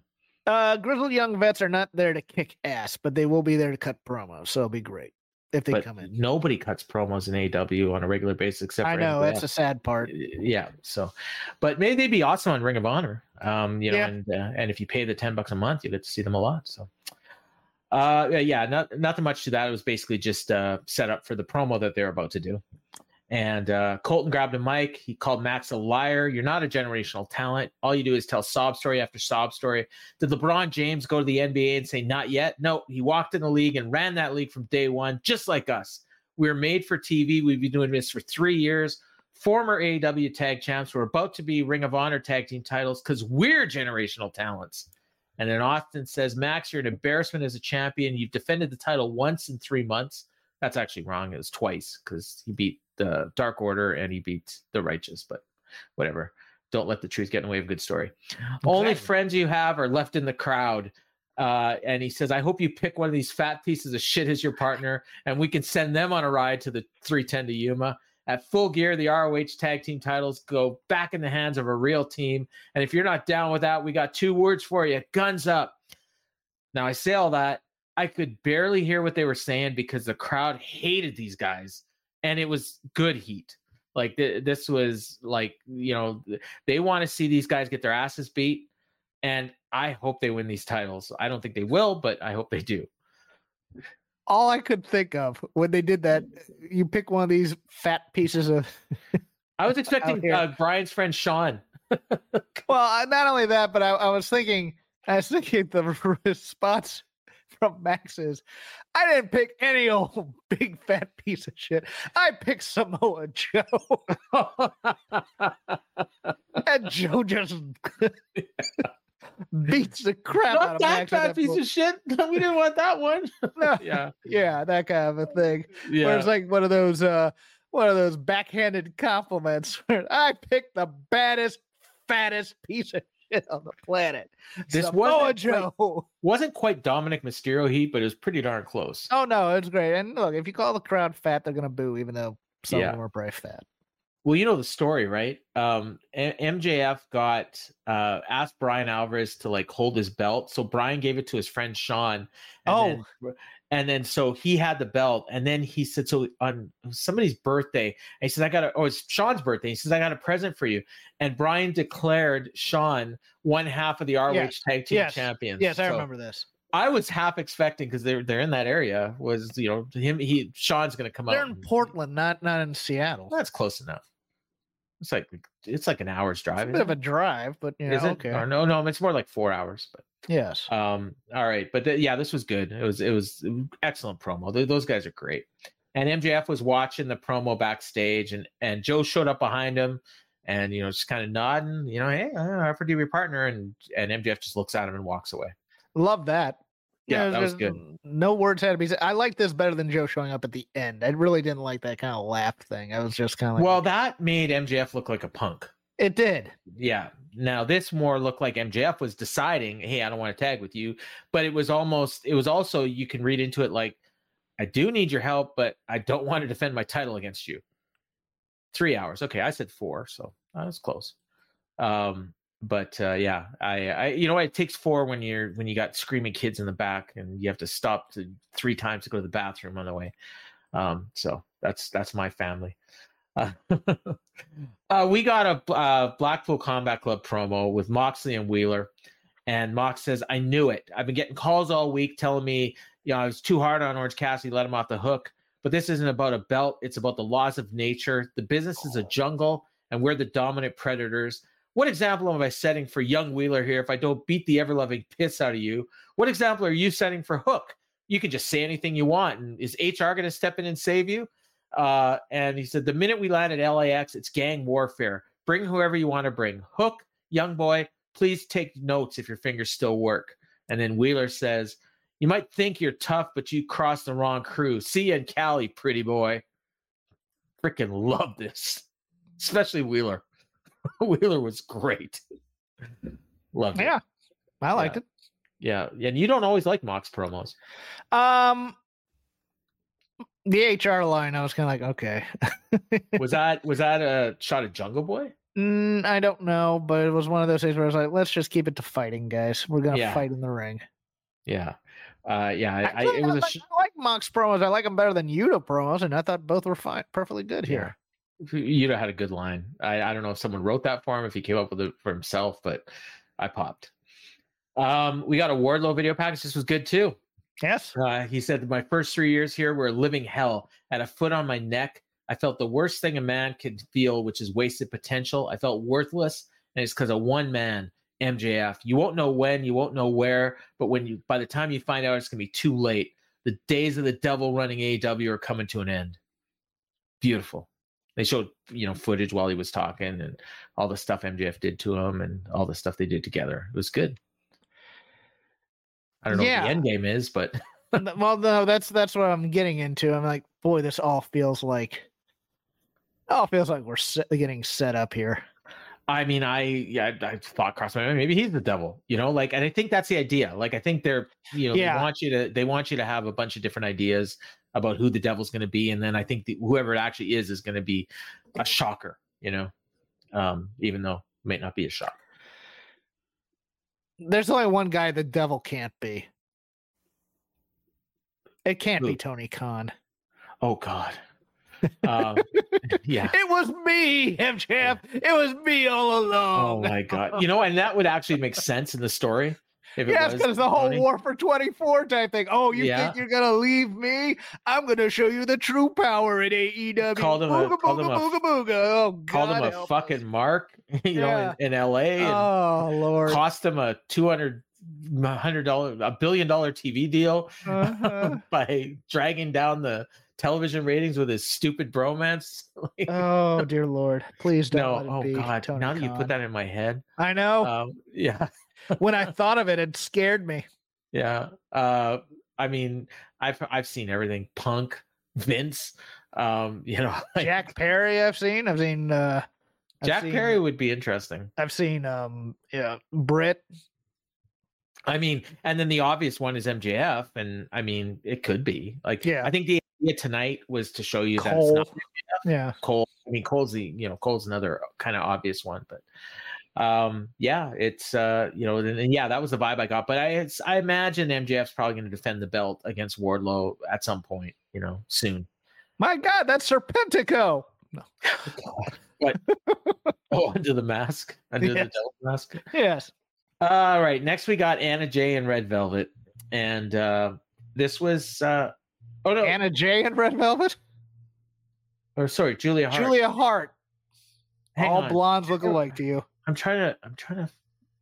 There was a there was a video package. You know what? I missed a video package earlier. It was right before the Jericho Omega video. Um, I just want to bring it up because it was freaking awesome.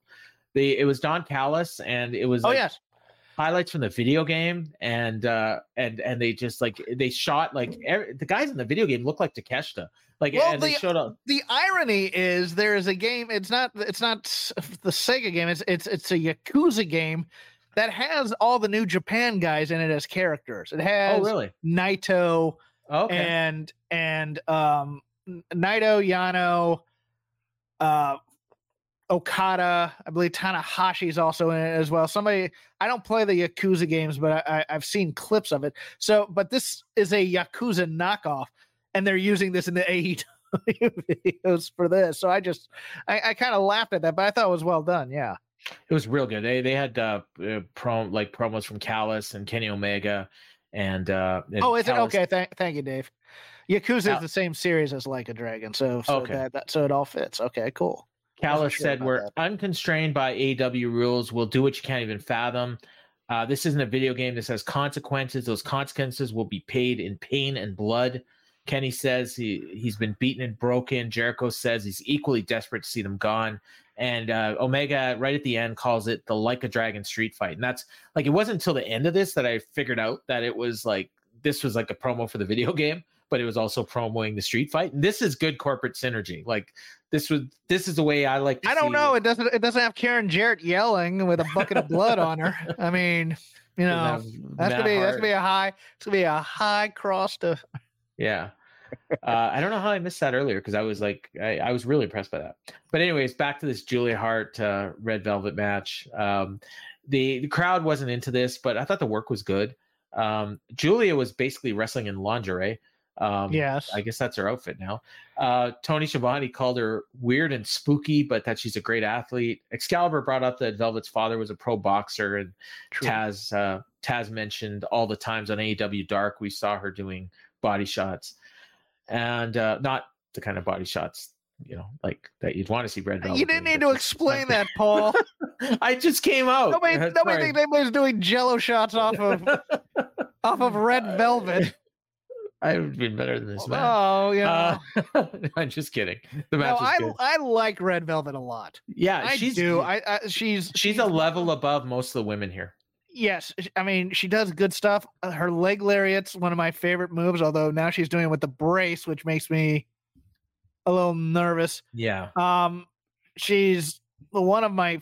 I mean, she was one of the few people I started following on social media because it's just like it's one of those wholesome content type things. Oh, nice. She liked to do a lot of dancing on on there. She she's a very good dancer as as you can see. But no, I I've always liked her. I just uh, like when they brought her in to replace Brandi in in the Jade feud. Yeah. I really thought they dropped the ball by not following up on that for a while. And then they she was stuck in the baddies, and she's the best thing about that for the most part. Although I do like Leila Grey and her potential, but it was one but but Jade Cargill wasn't it. But that whole thing was such a mess of a angle because it's like one week they like each other, one week everybody hates each other, one week they like each other, you know, that kind of a thing. I'm a little nervous about the knee brace. As a man who has a knee brace and was using a knee brace for a while, uh, yeah, you she's need on the wrong side of 30 too. she so- needs um she needs to strap that thing in because it was slipping and they were making note of that too. Yeah. um but yeah no she's a welcome presence. I like her a lot. I you know as soon as they go she's coming back and she's in a match with someone we're pushing a lot harder. I went oh, okay never mind she's losing this one so we'll have to wait for a bit. Yeah. but yeah i like her. They announced uh, during this match that on Rampage we're going to see FTR against Komander and Vikingo, and on Collision, uh, Rush and Dralistico against the Workhorsemen, and uh, I wrote Strong Darby and Edge, but I'm pretty sure it's Sting Darby and Edge against Lance Archer and the Righteous. So this th- those two shows sound like can't miss. Um, they uh, they pointed out here that it's Julia's 22nd are you not here for jake roberts and the righteous being together? No. Okay. Uh after i saw um i saw vincent get his um head put into dutch's ass and that killed the righteous for me so.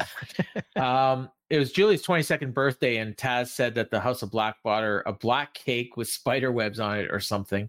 Um they they were talking about red velvet's cardio maybe being off because she's been off for so long.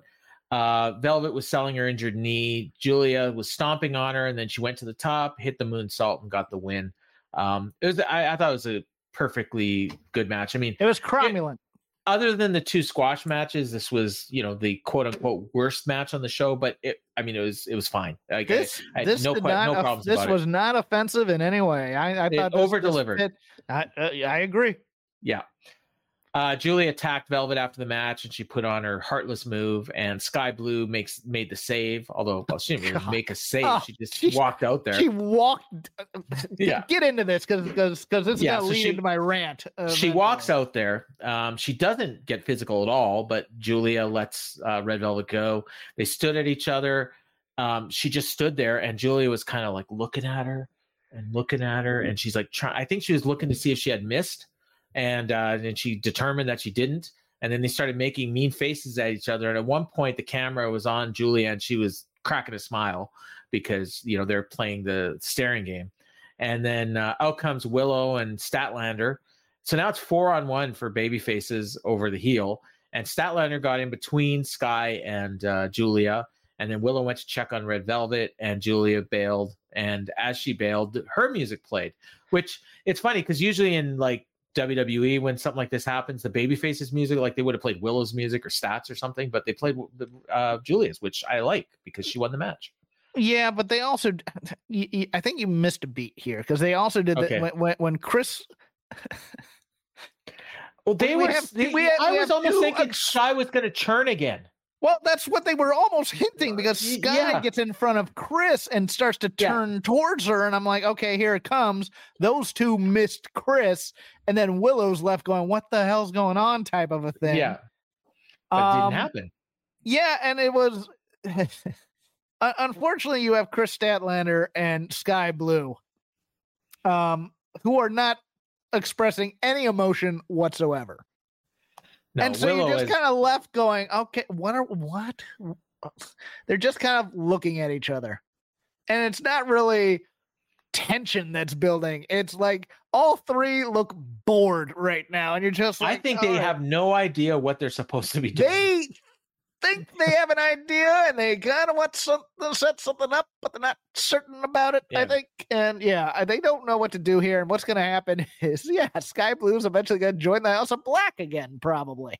Which They're they probably just gonna they're just, they're just gonna cut out. Yes, they're gonna cut that out. They're gonna say the hell with this, Yeah. or or it's gonna be one of these swerve things where it's like, well, we were hinting Willow and Skye Blue, but it's actually Kris Statlander. Statlander, yeah, Like, she's in the House of like, Black. "Ah, I yeah. and I just and at that point, I would take my remote and I'd throw it at my television, and I would never watch TV again, probably, because that's just the dumbest idea I've ever heard. But yes, Okay, now as as perplexing as that was, oh, we went to oh, the regrettable. Uh, these are Excalibur's words. yes, RJ City, yes. and as soon as I see RJ City, I'm thinking, okay, we already saw Toni, so was this Danhausen? Because those are the two guys he's associated with, right? Like, or two acts he's associated with. We, if we've seen RJ City in the last six months, it's either Toni Storm or Danhausen. Correct. he's got a type. right? When you associate someone with RJ City, you're telling the audience It's time something. for the wackiness. Yes. Yes. And out comes a blonde woman who I've never seen before. Um, and I don't know who she is, but they tell me right away, to their credit, this is Mariah May. Oh, I've heard a lot about Mariah May. I've heard As great have I. about Mariah May. Yes. I've never seen Mariah May. I've Oh. literally never seen her. I've never I did seen not know that. Okay. I've never seen a promo. I've never seen a photo. I have I- one up on you then. That's although awesome. I, Okay, I will say like i this is exactly what i pictured in my head because i basically was told she's tiffany stratton. Um you know and and that's you know and, and i mean but she was there before tiffany so if one of them's copying the other one which i don't think is the case but it would actually be not what people probably think. But anyways she's excited to be here and rj city says what are your intentions? She says i've wrestled all over the world i just came from stardom. I'm excited to be part of the women's division. And uh and then she says and i'm i'm a big fan of your work because you know toni storm. And then she all of a sudden switches and now she's a toni storm stalker. And Yes. she's doing the exact same thing that you brought up on twitter uh, mickie james and trish stratus. I will go even further back. Tori tori and trish um and sable Same. um, you know, and Tori came from Japan as well. That's why I thought of Tori, and I'd never seen Tori before, you know, and I'd had seen Mickie James, so you know, because she had been in TNA. Um, and uh, and then uh, RJ uh, said, "Oh, Toni just left," and he said, "But I can introduce you if you want." And she's all happy that she's going to get introduced to Toni Storm. And I was just baffled because I mean I've heard great things about this Mariah May. I've heard she could be the one that turns this women's division around and she could be the one they build around. And here they introduce her in a comedy segment and position her as a comedy stalker. Paul, may I have the floor? Yes, you may. Because I have people in my mentions telling me that this was an awesome segment. That this was great because that we we we we got Mariah involved in in an angle where you know Toni's over with this character. I saw that. Oh, look, she came out and clearly stated her intentions. That's a good thing. Look, let's all stop having low expectations for a while. Let, let's back up here, kids, because you can do anything in professional wrestling in terms of introducing people, in terms of building a star, in terms of making somebody a big deal. Now, I've also had people in my mentions in the past, Paul Fontaine, tell me that, you know, there's no such thing as casuals that we book for that that AEW is a federation booked for professional wrestling fans. And as professional wrestling fans, a lot of us listen to podcasts, and a lot of us have been listening to uh, various news sources, including one Uncle Dave, who tell us that this Mariah May is a star. She's in stardom. She's a star. She's a big deal. That's a big get. She's gonna be huge. Priming the pump there. Now I went out and watched a little bit of Mariah May. I like her. I like stardom. She was what she was doing in Stardom. She was doing some funny stuff. I get it. She was doing comedy stuff. Okay. Where is the imagination in this? Because as the old uh, deodorant commercial used to say, Paul, you only get one chance, or you only what is it? You, you don't get a second chance to make. You a don't get a second chance to make a right guard. Yes, right. Yeah. guard. Thank you. Us olds. Um, I, I get This- a kickback from them. this is this is your introduction to us all us insider wrestling fans who they book for of Mariah May. We don't get footage. Are you kidding me with this? Uh, oh, When you see this, does that say star or does that say comedy mid card geek? Let's see if she does a few ha-has in the sketches, and then and then you know what I'm gonna have the people in the mentions go is well once she's in there and people see how she works, then she'll get over. It's like no, you prime the pump. You you you you condition us that we should care about new people in your company because they're a big deal and you're going to want to draw to watch them. It's a television product, as I say over and over again. Give me vignettes, give me awesome music videos, give me promo packages. Give me something. Give me just Mariah May is coming, like like some half-assed Emmalina WWE. Say, give me something to want to see Or- more of this. Or you could have had Red Velvet like talking about you know her return or whatever, and then say you know like she's wrestling, we don't know who, and then you introduce Mariah May, Mariah May, and Yeah, and then they have a match. Well, okay, I don't, I don't, but I don't need a squash match. I don't need a 50-50. That's somebody. What do you want to see her squash match? I go eventually, but before she's there, I want like three weeks of stuff, and then you build her, and then you announce she's debuting tonight on Dynamite in a match. Okay, great. I want to do the basic building blocks that this that this industry do, does for. I mean, if they had introduced Look at what WWE's done with Jade.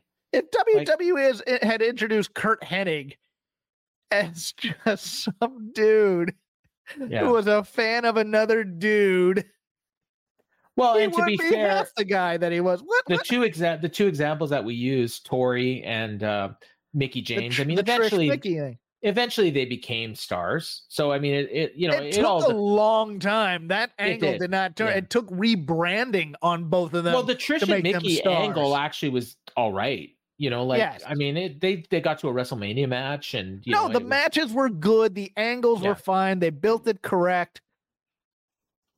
But yes, as as Jason puts in here, do what WWE did with Pillman Jr. Yeah. Except for maybe the end of this week's. Or even, you know what? You could have even had like showing you they do those Toni vignettes, and then you see her. You know, like if they want to do this stalker thing, like they show her, and and maybe she's at Easter ringside. eggs. Yeah, Easter eggs where she's in the background or something Yeah. like that. Sure. I can go with yes, mm-hmm. you have an entire world of entertainment and stuff for which to build these people. That is the magic. That's what I love about prof- professional wrestling, how is it has evolved. As opposed to, well, I watch wrestling for for the matches. It's like, well, that's great. That's not what this business is anymore, kid. Let, let's I- I assume there's a reason why they needed to do this right now. She's probably going to get involved at Full Gear. yes. Um, She's yeah, no, she's gonna win the title for Toni Storm. That is the angle that's Yeah. gonna happen. probably. she's gonna be- cost and- her. And she's gonna be well, yeah, maybe, but she's gonna be Toni Storm's red shirt in one way or another. I Yeah, think. and then eventually leading to you know probably next year at, at Wembley. You know, the two of them against each other would be the long term thing. Yeah, Yeah, but Um, still, it's it's like okay, you could have you could have done. I mean, I guess you could have done all that and then had her turn and and help Toni or cost Toni or whatever with all those vignettes or something. But it's just one of those things where I'm just like, if this is the plan, then just have her just have her debut on Full Gear and interfere. Can I can I can I say something now though? Yes, please. I'm sorry, I didn't mean to. No, no, no, no. It's fine. It's fine. Everything you said is right. Um, uh, so I'm not going to just cut you off and say Jeff, you're wrong. Um, but what I will say is that none of this matters. Um, I agree. Unless unless they like, it all depends on what they do next. And uh, so if but but they dug themselves a hole that they've got to get out of now. Let's see how it plays out. Well, no, no, oh, I mean that's Paul true. Fontaine. Even if they no, but it, I mean, even if they had debuted her perfectly, it, we'd still I say agree. that. Yeah, yeah, like no, no. it's I, just you want to give the yourself the, sentiment. be- you want to give her the best chance she But the- has of getting over. Okay, he- here here's the problem here, and this is and let, let me just put it down to a Cliff Notes logline version. Okay. you thought you were getting a leading leading person here, and you're getting a supporting cast member. You're And getting that- an- another body. You're getting another body. And Yeah. and that's just it. And and oh, she'll give us a few laughs here and there. That'll be great. Is that? I mean, I, I literally like. I don't really know much about her other than I've been told she's a pretty good worker for experience level, and Yes. she comes off as a star. Yes. But does she does comedy? Like that's what she does? Uh, I, I wouldn't say that. I meant I meant in Oh. like certain promos and stuff like that. Okay, okay. comedy, But I mean, Like- in the matches, yeah, no, she comes off as a star. Okay. Her The Tiffany Stratton comparison was apt. Okay. And Tiffany, I mean, you know, like she's not all comedy. I mean, she started No. that way, but and she's sh- I no, she's a flaky character who's serious on screen. That, And I that- think that's a difference. I think she's really good in the ring. And Yes. I don't I don't know if you know, I don't know if that's I haven't seen enough of Mariah. May to tell you if she's Yeah. that good in the ring or not. But I mean, I've but seen- also, I've but also the other- Tiffany. does- Tiffany's a gymnast more than a wrestler. Let's put it the that way. the other person that we hear a lot about is Julia, and there's some rumors about her going on right now. Like her contract's up soon, and you know she's going to want to go to AEW or WWE probably. I have seen her uh, in in a few matches, and I you know the matches I've seen, I thought she was good.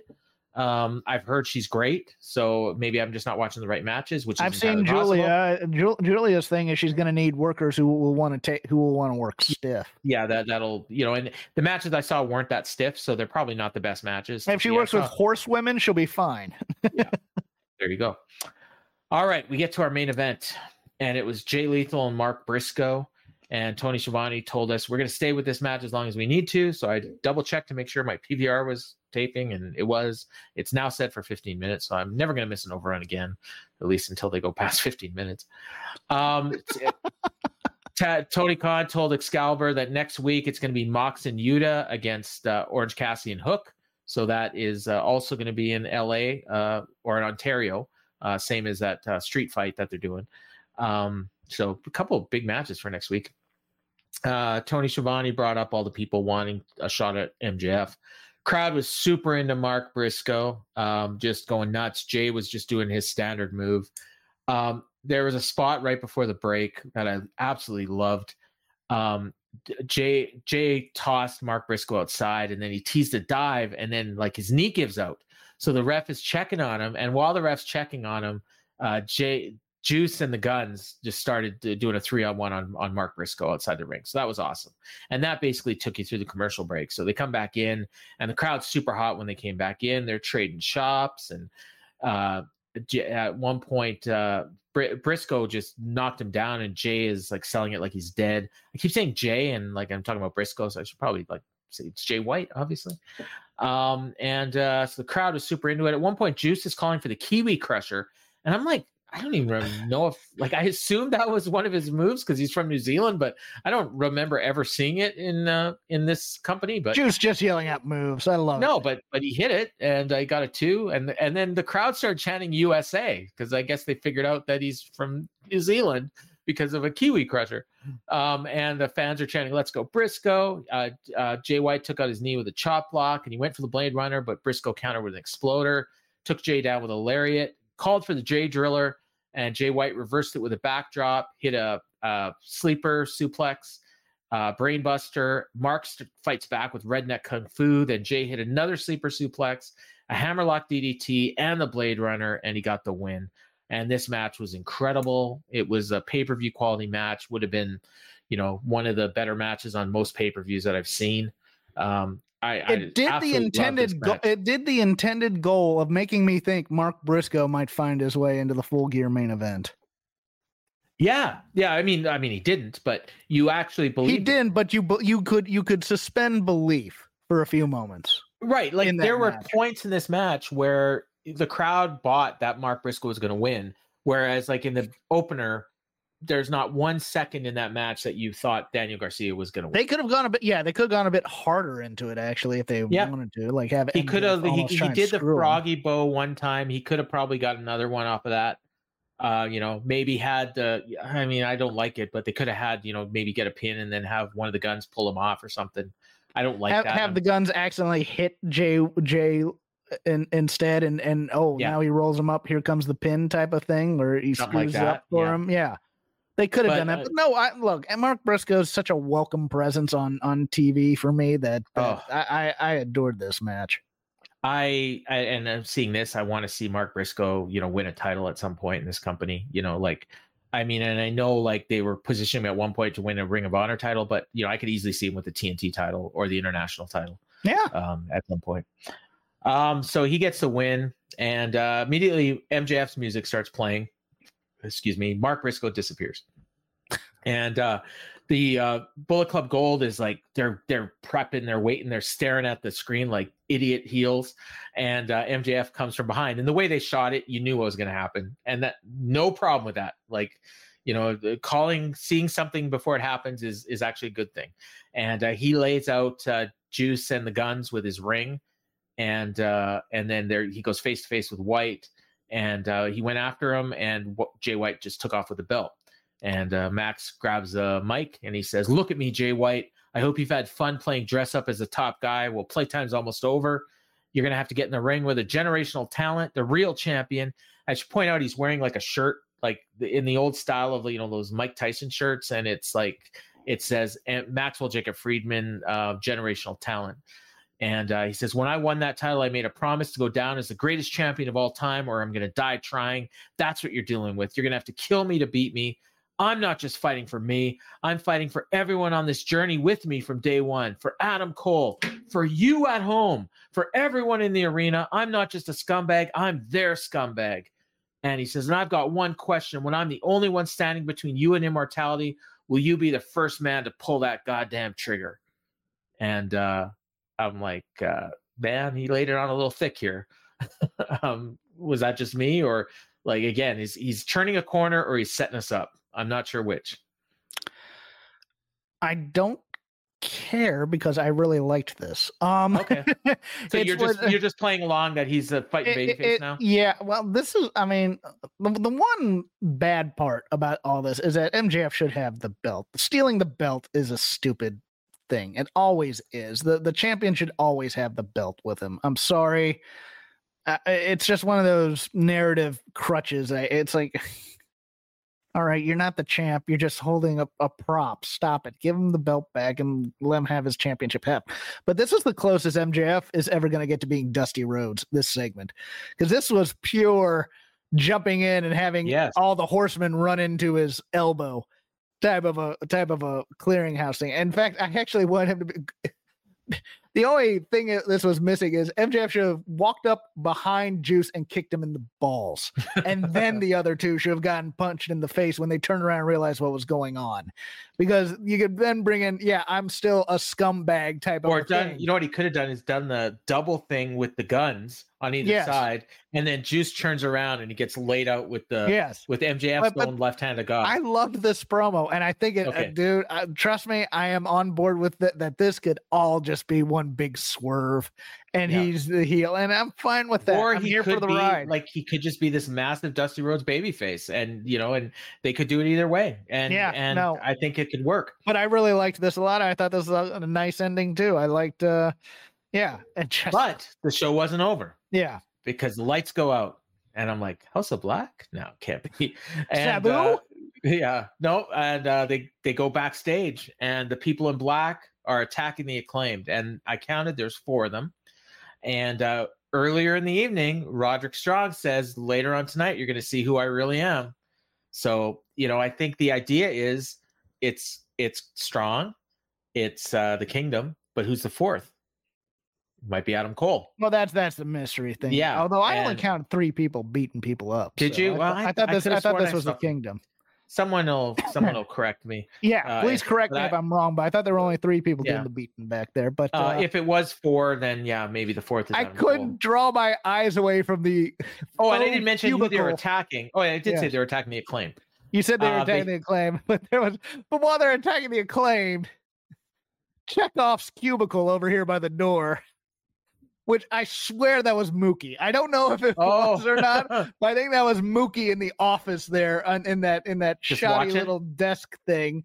watching from behind. But okay, if there were four, there were four. That's good. It, it's But better. one of the them might not have been that physical. Like it's you know, better if the, it's better for the story if there were four. So I'm here Yeah. for that. Um, Uh, so they throw they throw Anthony Bowens through a glass window. I think it was Bowens. Um, it no, no, they threw sense. if it cat. was They threw Caster. cat. They threw Oh, okay, it was Caster. window. Okay, so that makes more sense. And uh, I think. and the feed yeah. went out, and then the devil is on the screen. And keep in mind, MJF's in the ring, so they're trying to tell you, well, it's not MJF, but it could be MJF. Ah, Uh, Matt says it's the art. it's the art guy in the office, the guy that yeah. dates Hayter. Yeah. Okay. So they, I mean, it could be MJF, you know, because it was on the video. I mean, you know, he could have recorded the video, you know, um, but it also could be Britt. It could be Adam Cole. It could be someone else entirely. You know, it could be Tony Khan. It could, but here, here's here's the issue. Here is is that Max or MJF comes in there because I don't want to confuse with Max Caster. Yeah. This felt so contrived. Yeah. this so this he- felt he like he's it. trying to. Yeah, he he's goes to trying the to. back. yeah. He, he runs back to check on the acclaimed. He's in literal tears. And I wrote here. No, I he's think it might be not. Him. Well, it looked like he was trying to get tears. He was like, trying. Yeah, no, it felt but Oh it's like. no! What did they do? Oh my Yeah, god! Well, no, Yeah. no. This this was this was Marlon Brando Yeah. hamming it up. He wasn't, check, he wasn't check. Yeah, he wasn't checking on the safety of any of those. Are No. you okay? Or what? It's it's ho- oh my god. Oh oh ye fates. You know, arm arm and head up like Shawshank after Andy Dufresne either gets he's out a of. horrible actor or Yes, it's, e- it's either it's, it's either a horrible actor or he's a great douchebag. I don't Yeah. know which just yet. Yeah, And, but and he's our douchebag. Uh, yeah, but I swear, but if it's the latter, that's where I come into the, my problem with with with Joe because Joe should see Yeah. right through that crap. To be honest, Well, the other thing, I mean, it could be Joe, right? could be Like, Joe. Yeah, I mean, that would be weird, but so yeah, so so Joe shows up. Oh, and, well, let's put uh, it this way: Joe lost a lot of weight that first time he had that devil Yeah. mask on. True. Joe says, uh, "Looks like you've run out of friends, champ," and then he just laughed and walked away. And uh, I kind of like that. Nice little line from Joe, Yeah. but he punked out MJF. So, but you know who else it kind of reminded me of, and you mentioned Dusty. Like this is the kind of thing Dusty would, you know, try to help his friends, and his friends would get beat up, and Dusty Yeah. shows up too late. Of course, like, yeah. Um, the only thing he's missing is a hell of a lot of blood. Um, but yeah, nice cliffhanger to end the show, I thought, and I think we're getting somewhere with this. Um, I was waiting for that's real glass. Cry me a river. oh god. So gun to your head, gun to your head. Who's the devil? It's the combination of Britt and Cole. That's what I think. Like I think it's Britt, but working with Cole. Yeah, Uh, pe- people in the chat, let me know what you think. Just type it. I'll I'll I'll point it out to the people in the audio. Jason points out between MJF not taking the back belt back and doing a stare down with White in the backstage segment, MJF looked bad. I could see that. yeah. Um, but I'm I'm curious what people think. Like I'm seeing more and more Britt. Like you know that, and the thing is, we have not seen Britt. Like, and that that to me that's key. Like Yes. we have not seen Britt in a long time. No explanation. The last time she was, I think she was in a match at, was it Wembley? No, she had a No, match Penn right after. State. I thought. Yeah. Oh yeah, yeah. So it was like shortly after Wembley, but it's been Yes. at least two months. Yes. Um, and I think that Penn State match, it was just like a quick match, no follow yeah. It up, was a, like no a thirty second squash, and then they Yeah. did something else. Yeah. uh cool might oh so cole's clueless and cole will end up siding with his wife and friends and turn back to evil that's possible you know where britt's doing this behind his back All right. I That's can see interesting. to that. me. yeah No, the people Oh. the people in in black were Rebel, Jamie Hayter, and Britt Baker. i like this i like what jonathan's saying here the the one who threw Casper through the window sure seemed to be built like wardlow to me and that they're changing. Well, that's the interesting thing. that could then be the they're- they're- fourth Well, see, I think it, it's interesting because it's not the same people every time, Mm, at least on screen. Now, once they reveal who's who, it will be. But you remember the four people who attacked Jay White were all very small. one of them There was clearly none- Roddy. None of them, yeah, none, yeah, because he was, wearing a neck brace too. These three Uh, could have been. These three could have been Roddy in the But Kingdom. but Wardlow, Wardlow's big, and he would have never Yeah. fit in that. But like if this were, if this were Wardlow and uh you know FTR or something like that, that one you know. yeah, But this looked like the Kingdom to me, to be honest yeah, with you. but- Kingdom, and then you know the fourth could have been Cole. Yeah. Um, yeah. Cole could. I mean, I'm sure he could physically throw somebody through a window. you know, but if um, it, I mean, built like Wardlow, that's not Cole. Um, oh yeah, I I starred your question here, Matthew. So we'll ask this question before we go. We're a little over time here, so uh, and it's Oh, a yeah. good question to start with or to finish with. Um, question for the end of the show: Did they change the show formula in a substantial way to make this improvement, or did they just get lucky with the ingredients this week? I think it's column A and column B. I think they made a conscious effort to say, okay, we need to lay off a little bit of the shtick and we need to lay off of the comedy somewhat. But I think they made, I think they kind of repeated a lot of what they did last week in terms of, you know, MJF has to be on throughout this show and he has to be in that first segment because he's our champ and he's our draw. So I think it's a little bit of A and B. I I I kind of that was my first thought, um, but I will say probably a little bit more of column A. Um, I think they probably saw last week and saw what they had planned for this week and realized, okay, this I don't like where we're going. We need to change some things. We need to get back to what people liked about the show when it first started. You know, match, match, match, some good promos, but focusing on the in ring and still progressing our storyline. So you couldn't completely go away from what they did last week. They have some ongoing storylines they have to continue with. But I also think that, you know, the stuff that they did, I mean, it wasn't perfect. We talked about a few things that didn't quite work, but um, it also worked. But I also think that the last part here that Matt says, did they just get lucky with the ingredients this week? Uh, What is the expression? Um, good fortune is where, or luck is the Luck is where uh, opportunity meets um, hard work. preparation. Preparation. yes. something about preparation yeah like so i think that they put themselves in a better position to have a good show by focusing on what they're good at does that make sense so yeah, by, but, but I think but I think everybody on this on this uh, dynamite card in terms of the winners, I think they're all going to be on full gear. So I think they they Right. they moved everything forward, including okay, Joe's leaving the ROH TV title to team with Max probably for those Yes. ROH tag team titles. Yeah, and I, I think Julia Hart's probably going to end up being on this full gear show. I think I think that's going to maybe be the women's thing. I mean, I, i, don't mean it'd be good if they had more than one match yeah. Oh, Um, that's true. They're well, they yeah. she zero hour. yeah you could do i mean i could probably see a tag team match or something or something or julia against skye blue maybe something like that but or yeah, julia no, you know what? Though, you know what? I could. It's going to be a tag Julian match, Stat. It's going to be all Julian- four of these people. yeah it might be julian stat and then you'll have be. like sky at ringside and maybe she costs statlander the title Yeah, like that. Yeah. Uh, but but yeah, no, I I liked what they did and just more of this, like for me. Like I thinking back, you know, and I've seen a lot of people, especially after last week, going back to what how they originally did things and and looking at the shows three years ago and looking at them now and it's like a completely different show and this week was more back to what they were and i actually thought collision had a lot of similarities to early dynamites like we said it wasn't a great show or whatever but the opening like the first 40 minutes of collision was chaos yeah. in a good way they like they want on collision. They want the they want the nitro. Um, yeah yeah environment type of thing. They want Yeah. they want you to feel that everything's out of control because everybody's coming out and beating everybody up at the same time. You, you, that they're going really hard on that. To be honest with you. Yeah.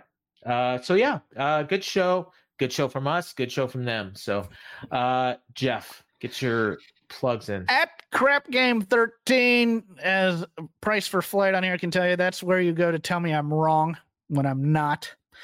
Uh, i do a show on uh, the voices of wrestling podcasting network called shake them ropes this week. We'll see what chris thought of this uh, and go over anything that's happened in wwe as well. I hope to be here next week. There's a chance i might go and see dynamite live in ontario. Okay. it's a little pricey, but uh, I might, but I'll let you know that. And uh, yeah, and I'm on here. So there well, if. Jeff's not here, we'll we'll try to find a suitable replacement. I think in two weeks. in two is, weeks, I it- won't be here on. Jeff will not be here in two Yes. weeks. Uh, send me some DMs who you want to see on the show, and I'll see what I can do if I can get a replacement for Jeff. Um, for me, if you haven't heard the show I did with Garrett, it should be in your uh, audio feed under uh, uh, what, did, what did he call it? Broken News. So you can check that out, and as well the show I did with Ryan Frederick previewing the big UFC show this weekend. And I'll be back next week with another new show, and I'll be back here next week with Jeff or someone else. So uh, tune in next week and find out who that is. Uh, so for Jeff. I've been Paul, and this has been the Dynamite Show. It'll be Kevin Ely.